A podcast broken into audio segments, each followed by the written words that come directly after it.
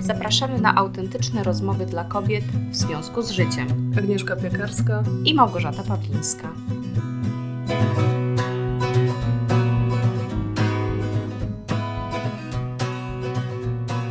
Cześć Gosia. Cześć Aga. Jak się masz? Dobrze, dziękuję. Chociaż... No właśnie. Chociaż dzieci. Chociaż dzieci. Pomimo dzieci. Mam się dobrze, chociaż dzieci.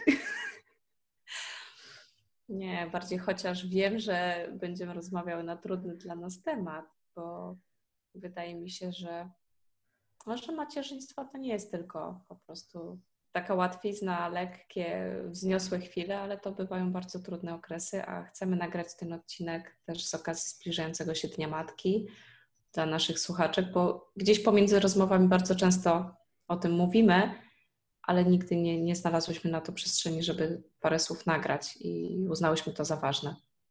A ja się nastawiłam na łatwy odcinek, bo mam gdzieś w pamięci, że to miało być o trudach macierzyństwa, więc powie, pomyślałam, że to jest bułka z masłem, no bo to jest to moje chleb codzienny.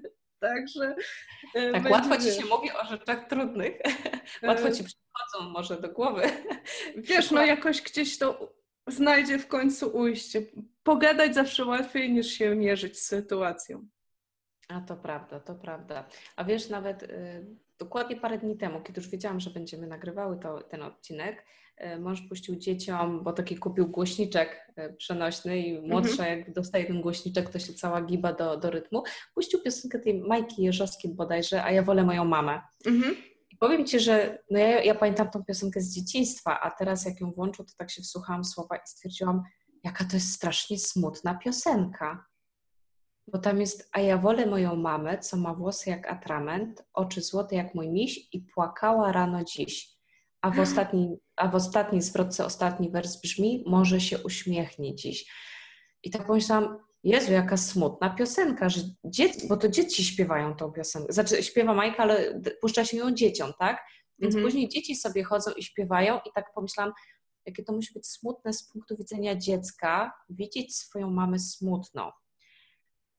A później sobie pomyślałam, że właśnie to nas wpędza w takie wyrzuty sumienia, nas jako matki, że właśnie my dla tych dzieci tak często staramy się być zawsze uśmiechnięte, żeby właśnie nie widziały nas smutnymi, żeby nie widziały nas właśnie w takich trudnych emocjach, bo przecież jakie to musi być trudne do udźwignięcia dla dziecka.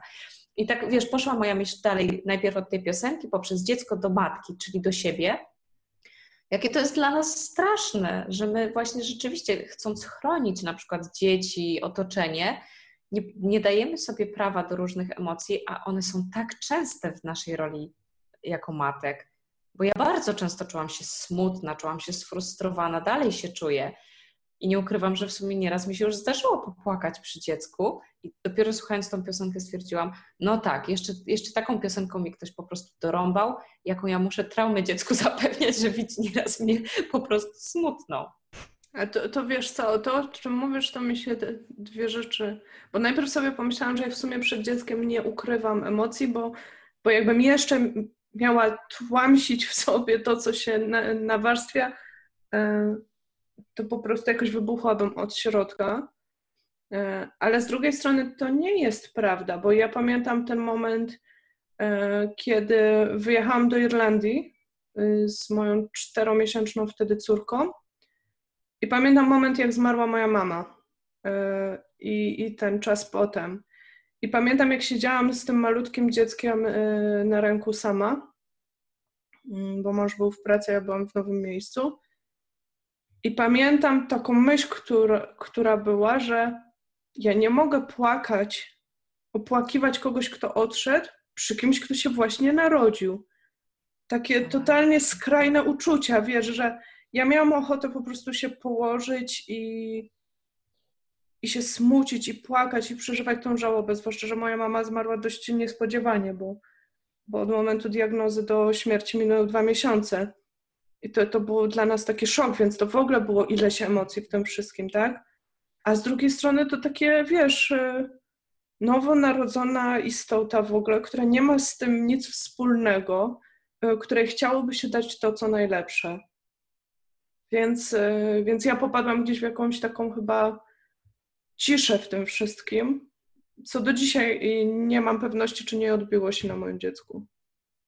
Ale, y, ale z drugiej strony jakby staram się jednak nie mieć wyrzutów sumienia, tylko cały czas myśleć o tym, że robimy tyle, na ile y, mamy w danym momencie siły. I no. dowalanie sobie jeszcze nam nie pomoże, nie? No, właśnie o tym mówię, że tak, tak sobie pomyślałam, że, że tak często albo same się wpędzamy, albo, albo społeczeństwo nas wpędza, bo też nieraz się słyszy, że macierzyństwo to takie, takie piękne i to takie, no właśnie, no, że nie powinno się na to narzekać, że powinna być kobieta taka szczęśliwa, spełniona, nawet jest taki obrazek po prostu, wiesz, taki e, wyobraźni, wydaje mi się, społecznej, że kobieta, wiesz, przy, z dzieckiem przy piersi, a ja nawet pamiętam, jak po narodzeniu, e, po narodzinach mojej pierwszej córki, te pierwsze dwa tygodnie były dla mnie tak strasznie trudne. Ja się czułam tak oszukana przez te wszystkie broszurki, książeczki, które właśnie pokazują kobietę z dzieckiem przy piersi, taką uśmiechniętą, taką rozanieloną, a mnie tak strasznie bolały te początki karmienia. Ja tak musiałam zaciskać zęby, jak przykładałam dziecko. I, I na szczęście przetrwałam. Rzeczywiście później to się zaczęło regulować, i później faktycznie już lubiłam karmienie, już nie sprawiało to bólu. Ale pamiętam, że wtedy zrodziła się w mojej głowie taka myśl, że powinno, powinno się być uczciwym wobec po prostu młodych matek i powinno się uczciwie wszędzie otwarcie mówić: Słuchaj, pierwsze dwa tygodnie to będzie katorga. I po prostu nie podejmuj wtedy żadnej decyzji, nie rezygnuj na przykład też z prób, mm-hmm. tylko odkreślaj codziennie w kalendarzu jeden dzień i te dwa tygodnie po prostu no, przeżyj. Ale, ale, ale nie, mm-hmm. nie czarują, że będzie pięknie. Ale wiesz, co ci powiem? Jeśli mogę ci wejść słowo, bo tutaj, bo ja akurat się nigdy nie łudziłam, że macierzyństwo będzie e, fajne, bo jakoś gdzieś wewnętrznie od zawsze miałam poczucie, że to jakoś nie jest moja bajka. Zwłaszcza takie, wiesz, poród, ta cielesność, to dziecko, cycu w ogóle, ugh, strasznie dziwna rzecz. Nie rozczarowałam się, faktycznie było ciężko. Aczkolwiek może akurat przez to, że ja miałam ekstremalną sytuację, e, jakby to nie mówię, że to mi nie sprawiało problemu, ale nie czułam się oszukana, bo jakby i tak czułam się wyjątkowo kiepsko w tym okresie z innego powodu, ale właśnie ten moment, e, w którym e, byłam w Irlandii, ja bardzo dobrze pamiętam, bo ja wcześniej byłam strasznie przykuta do, do tych takich wiesz, e, portali z e, różnych takich plotkarskich, żeby się odmurzyć trochę. I ja nie zapomnę właśnie wtedy, jak ja taka już byłam totalnie rozłożona i siedziałam i to był czas, kiedy Anna Mucha była na tapecie. W tych szpilkach z tym swoim dzieckiem w ogóle, taka cała e i on. I ja wtedy poczułam taką złość, że to w ogóle tak nie wygląda, że to już jest tak chamskie epatować takim oszustwem, a akurat nie miałam tu poczucia, że ktoś mnie oszukuje, bo pracowałam jakby z drugiej strony kiedyś e, w portalu, więc jakby wiem, jak to się tworzy. I pomyślałam, nie, ja muszę się odciąć od tego i od tego czasu naprawdę odcięłam się e, od takich e, beznadziejnych mediów. No potem był Facebook i potem przyszły kursy online, które mi to fajnie zapełniły. Znaczy fajnie mówię w cudzysłowie, nie w cudzysłowie, ale to jest inna kwestia na inny temat, ale właśnie poczułam, jakie to jest niesamowicie chamskie, jak większość tych kobiet y, siedzi w domach, y, właśnie próbuje ogarnąć tą rzeczywistość, a ktoś tam po prostu, wiesz, biega w szpilkach i nie mam tu nic do tego, tylko widzimy jeden kadr po prostu, któremu dodaje się całą historię, która jeszcze nas jakoś tak wpędza w, w kiepskie uczucie. Mm. No i Wręcz kobiety się zgadzają w tym uczestniczyć, te co są na tych okładkach i, i wiesz, wiesz prób, najprawdopodobniej próbują zarobić na niańki i, i tak dalej, żeby po prostu nie spędzać czasu z dziećmi. No, no być może. No Niestety, ale właśnie, wiesz, myślę sobie tak. Ja, ja też się nie nastawiałam najlepiej, bo też o tym nieraz rozmawiałyśmy, że ja się lubi nastawić na najgorsze, ale widzisz, są pewne rzeczy, o których się słyszy na szczęście, typu, że będą kolki, znaczy będą albo nie będą. No ja wtedy się na przykład nastawiałam, że u mnie na pewno będą, ale o tych, o tych początkach karmienia naprawdę wydaje mi się, że niewiele było yy, i, że wręcz było, dużo się mówi, że, yy, no, że to jest takie naturalne, że, że właściwie to powinno przyjść bez żadnego problemu kobiecie i że jak kobieta ma problem z karmieniem, to jest coś nie tak z kobietą.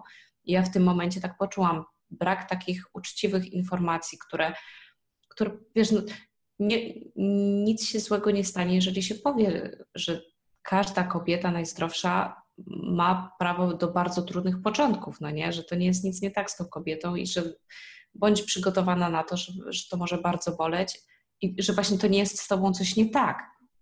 Ale w ogóle z karmieniem jest mnóstwo. Ja miałam takie poczucie, bo ja jeszcze urodziłam dziecko w Polsce, ale miałam takie poczucie, że, e, że w ogóle była, nie wiem jak jest teraz, ale była straszna nagonka pro karmieniu. Tak. Wszystkie wysiłki były, żeby tylko karmić jakby, a nie patrzyło się i właśnie nikt nie informował o tych wszystkich elementach, które jednak uczciwie musisz też wziąć na siebie. Bo na przykład moje dziecko było takie, nie wiem na ile to było związane, czy to był przypadek, czy nie, ale pierwszy raz jak poszłam do mamy do szpitala ją odwiedzić, moje dziecko jakby w ogóle przestało akceptować picie z butelki mój pokarm odciągnięty. I ja zostałam nagle w sytuacji, w której e, nagle się okazało, że moje dziecko nie wypije nic innego w żadnej innej formie poza piciem e, z piersi, co trwało następne 12 miesięcy. I e, ja pamiętam sytuację, w której ja poleciałam jeszcze ostatni raz odwiedzić mamę, gdzie ja wyleciałam, słuchaj, o czwartej rano z, z Dublina i wiesz co, o 13 byłam u mamy, która umierała, ona dwa dni później umarła i strasznie chciała się ze mną zobaczyć. I ja pamiętam y, ten moment, w którym ja dzwonię do męża, bo się umówiliśmy, wiesz, noc wcześniej jeszcze kupowałam bilet i próbowaliśmy wszystkiego, żeby w ogóle y, moja córka w ogóle cokolwiek zechciała. Ja tam miałam odciągniętego tego pokarmu. Ona nic, nic nie chciała innego. I ten, ten moment, kiedy ja dzwonię, bo nawet miałam zarezerwowany jakiś bilet, ale liczyłam na to, że będę mogła go odpuścić i zostać jeszcze jedną noc. I dzwonię do niego i mówię, jak zjadła coś. No mówią, że niemowlaki jakby nie dadzą się zabić z takiego powodu, tak? Że zdrowy niemowlak coś weźmie. Nie. Nie przylatuj. I pamiętam po prostu ten dramatyczny moment, kiedy, e, kiedy po prostu mm, moja mama była tak półprzytomna, bo też morfinę dostała, że ja po prostu za łzami w oczach mówię, ja, ja muszę wracać bo ona nic nie je. Ja ją wyrozumiem.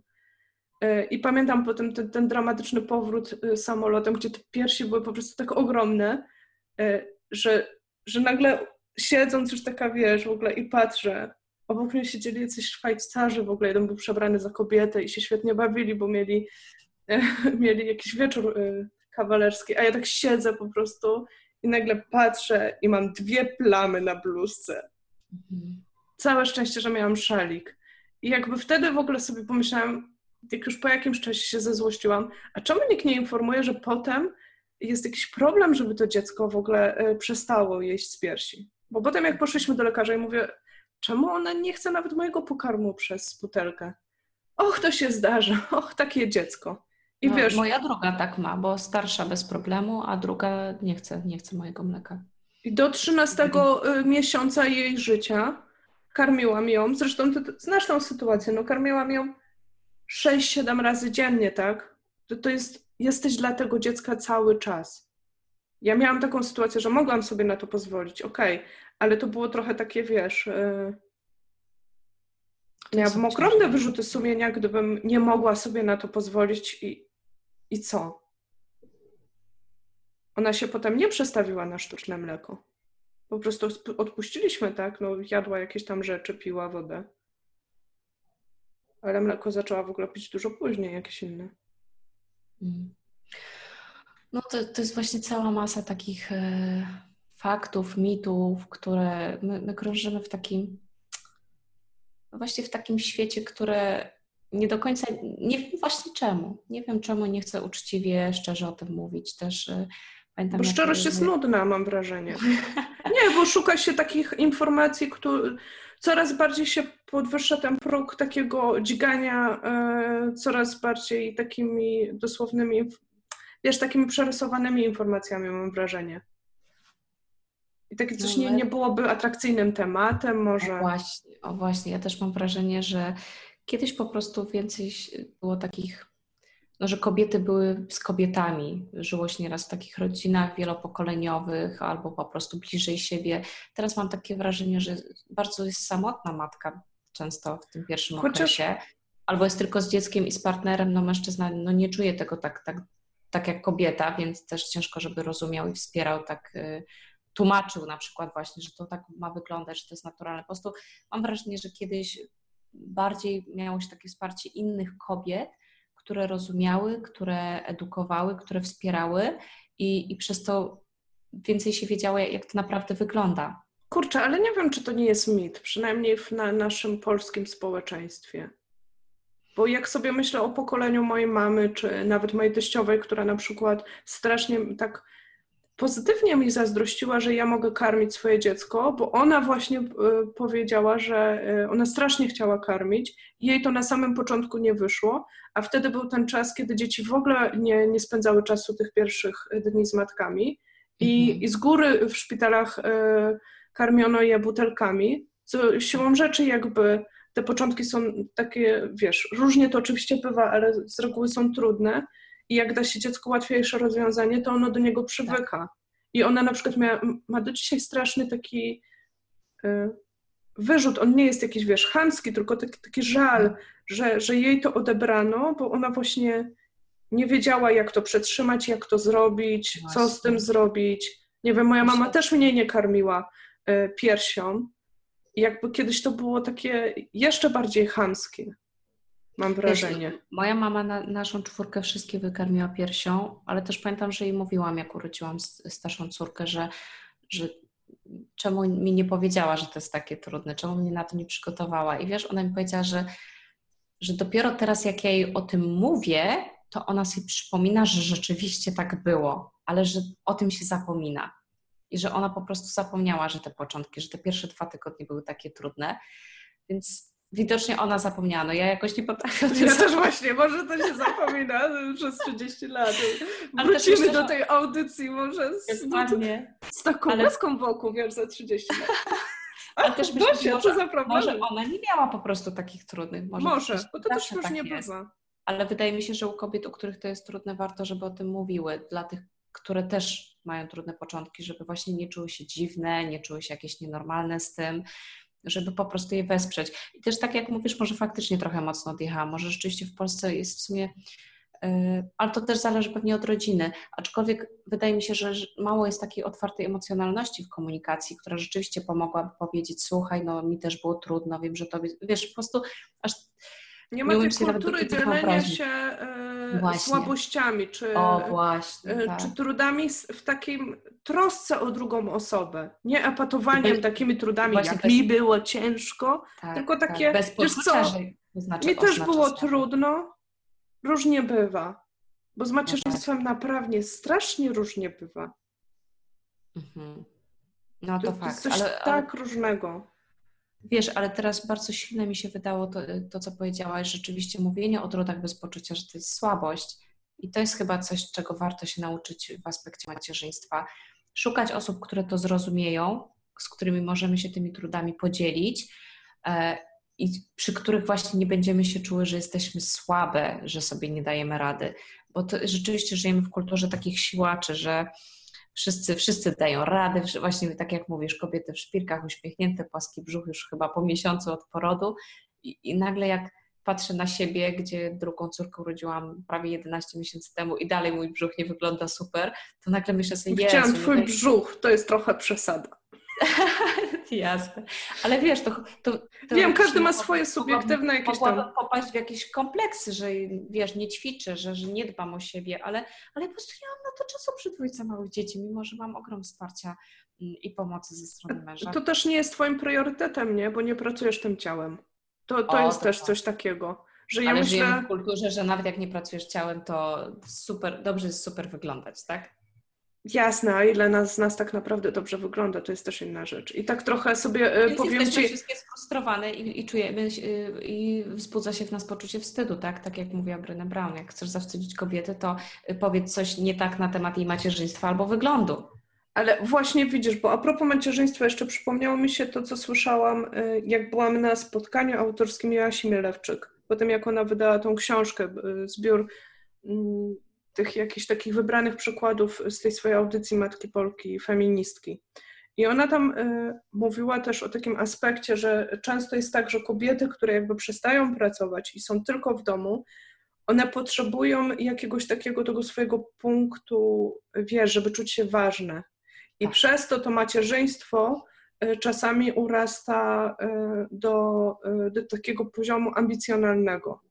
I tu już odcinam się jakby od tego cytatu Asi, żeby tu nie, nie plątać jej w jakieś takie myśli, bo też to było jakiś rok temu, ale ja sobie wtedy o tym tak pomyślałam i tak dzisiaj o tym sobie myślę, że to często jest tak, że, że jakbyś tak się szczujemy tym, nawet czasami podświadomie, która będzie lepszą matką, gdzie to nie są żadne zawody i szczerze mówiąc, zupełnie nie o nas chodzi, tylko chodzi o tego drugiego człowieka, który jakby trudno jest porównywać też macierzyństwa, bo bardzo różne są dzieci. Ja, ja mam na przykład dziecko y, w terminologii, kiedyś znalazłam taką terminologię, że się podzielono dzieci na pięć, y, pięć takich typów. ja jestem na granicy y, tego dziecka żywiołowego, a dziecka diabła. Serio, ona, nie, ona jest jakaś nie wiesz, fizycznie ona jest po prostu, ja dopiero teraz widzę, że ona ma tyle energii, że ja na przykład siedząc w domu, bo ja mam totalnie inny poziom energii, siedząc w domu, ona pewnie była, zachowywała się w różnych momentach różnie, bo miała tą nadprogramową energię. No i, i wiesz, jak się miały rady mojej koleżanki, która ma klasyczne dziecko, które idzie super podręcznikowo. Mm. Weź ją, połóż. Jak ja teraz słyszę moje koleżanki, które mają dzieci tam 3,5 roku, że one mają teraz temat, bo im dziecko przestało spać w ciągu dnia. I to jest temat. Moje dziecko przestało spać w ciągu dnia, jak miało niecały rok. Mm. Ja no, nie znam jakby, wiesz, drzemki dziennej, w ogóle tych trzech godzin y, dziennie wolnych, tak? Jak mhm. możemy się w ogóle y, porównywać w takich aspektach? Nie, to, to jest kolejna, kolejna ważna rzecz, żeby się przestać porównywać z innymi matkami to, tak jak mówisz, no, każde dziecko to jest odrębna istota i to już jest inna istota, tak jak my wszyscy jesteśmy różni i nawet moja mama nas miała czwórkę i powiedziała, że każde się wychowywało inaczej. Nie tylko ze względu na to, że to było kolejne dziecko, ale też ze względu na to, że każde z nas było inne. A też jeszcze na, na koniec, tak powiem, tak optymistycznie, ostatnio słuchałam takiego podcastu, rozmowy, yy, rozmowy ze Stevenem Pinkerem i on tam powiedział takie fajne zdanie, z czegoś nie mylę że, macierzy, że rodzicielstwem trudno jest wiele zepsuć. Bo większość to jest jednak zapisane w DNA. To jest oczywiście zupełnie inne podejście niż na przykład ma y, Gabor Mate, y, y, tak, tak. o którym rozmawiałyśmy też. Albo będziemy Ale rozmawiać. Też, też się mówi, że, że rzeczywiście raz, że bardzo dużo w genach, dwa, że też później szkoła, rówieśnicy, to też wszystko wpływa na tożsamość. Także ja, ja, się ostatnio trzymam tego stwierdzenia. To jest 100%, tak? Trzeba się tym pocieszać. Tak. Robić to w naszej mocy, kierować się sercem, bo to wiem na pewno, że naprawdę matka robi wszystko, co może, żeby, żeby dać dziecku szczęście i, i praktycznie zawsze robi to kosztem siebie, choć zawsze sobie wyrzuca, że powinna się jeszcze bardziej poświęcać. Więc myślę, że z tym przesłaniem rzeczywiście chcemy zostawić słuchaczki, że, że naprawdę to, co my robimy, to robimy rewelacyjnie i robimy wszystko, co w naszej mocy i już nie ma co sobie dokładać, bo tak jak mówisz, to nie jest 100% i, i tak nie mamy na wszystko wpływu, więc przynajmniej no chyba najważniejsza jest ta relacja, którą budujemy, nie? Bądźmy zadowolone. Mhm, tak. A im więcej jakby sobie też wkładamy do głowy takich negatywnych rzeczy, tym, tym trudniej o dobrą relację. No bo Zgadza jesteśmy tacy, wiesz, sfokusowani na czymś innym. A jeszcze na koniec powiem, że polskie kobiety to naprawdę są heroskami, bo ja kiedyś robiłam tu mocny y, research taki, więc to nie jest jakiś stereotyp, bo przygotowywałam się do takiego wystąpienia na temat Niemców, którzy szukają żonpolek y, i dowiedziałam się wtedy, że Niemki, y, one nie, w większości jakby w ogóle nie, nie wchodzą w takie rzeczy, że łączenie macierzyństwa z pracą i opieką nad mhm. domem. Albo jedno, albo drugie. Mhm. To dlatego te Polki są takie popularne wśród Niemców. No bo to są kobiety idealne, tak? Heroski. Heroski, tak. Że ona jeszcze się cieszy, że on jej pozwoli pracować dodatkowo i zarabiać na siebie, żeby ona jeszcze mogła się dodatkowo spełniać, tak? I to brzmi jak żart. Ale to ale prawda. w tym jest Smutna dużo prawda. prawdy. To prawda, ja mam trochę znajomych y, koleżanek Niemek z jeszcze poprzedniej pracy. Masz znajomych To brzmi niebezpiecznie. Tak. Gosia, tego się po tobie nie spodziewałam. Powiem ci, że większość z nich albo natychmiast wraca do pracy i po prostu dzieci mają niańki. Nawet u jednej, pamiętam, znajomej mąż został z dzieckiem, bo uznali, Mhm, że ona, tak. ona, ona po prostu nie chciała rezygnować z pracy, on za swoją nie przepadał pracą. Albo rzeczywiście w ogóle zostają w domu i w ogóle rezygnują z kariery, ale tak, żeby łączyć, to przecież mówią, że przecież to jest niemożliwe. Dokładnie. I to jest zdrowy rozsądek, nie? A my, my uważamy, że my wszystko zrobimy po prostu nadludzkim wysiłkiem. I warto się temu przyjrzeć, warto się temu przyjrzeć, czy to jest prawda i co to nam robi. Tak. I co robi naszym dzieciom, bo to też na pewno się gdzieś tam odbija, jeżeli kombinujemy za mocno, nie? Żeby wszystko po prostu, wszystkich zadowolić, wszystkie ambicje spełnić i tak dalej. No, to, To jest temat na, na kolejną rozmowę. To co, wszystkiego najlepszego z okazji naszego święta. Tak, chyba z, tego, z okazji tego święta, z tego co Pogratu- rozumiem. Będzie dłuższy odcinek w prezencie. Tak, pogratulujmy sobie e, całej pracy, jaką wkładamy, całego tego wysiłku, wszystkich wyrzeczeń i bądźmy z siebie dumne i nie bądźmy wobec siebie zbyt krytyczne. Tak, Ściskamy, pa, pa. ściskamy.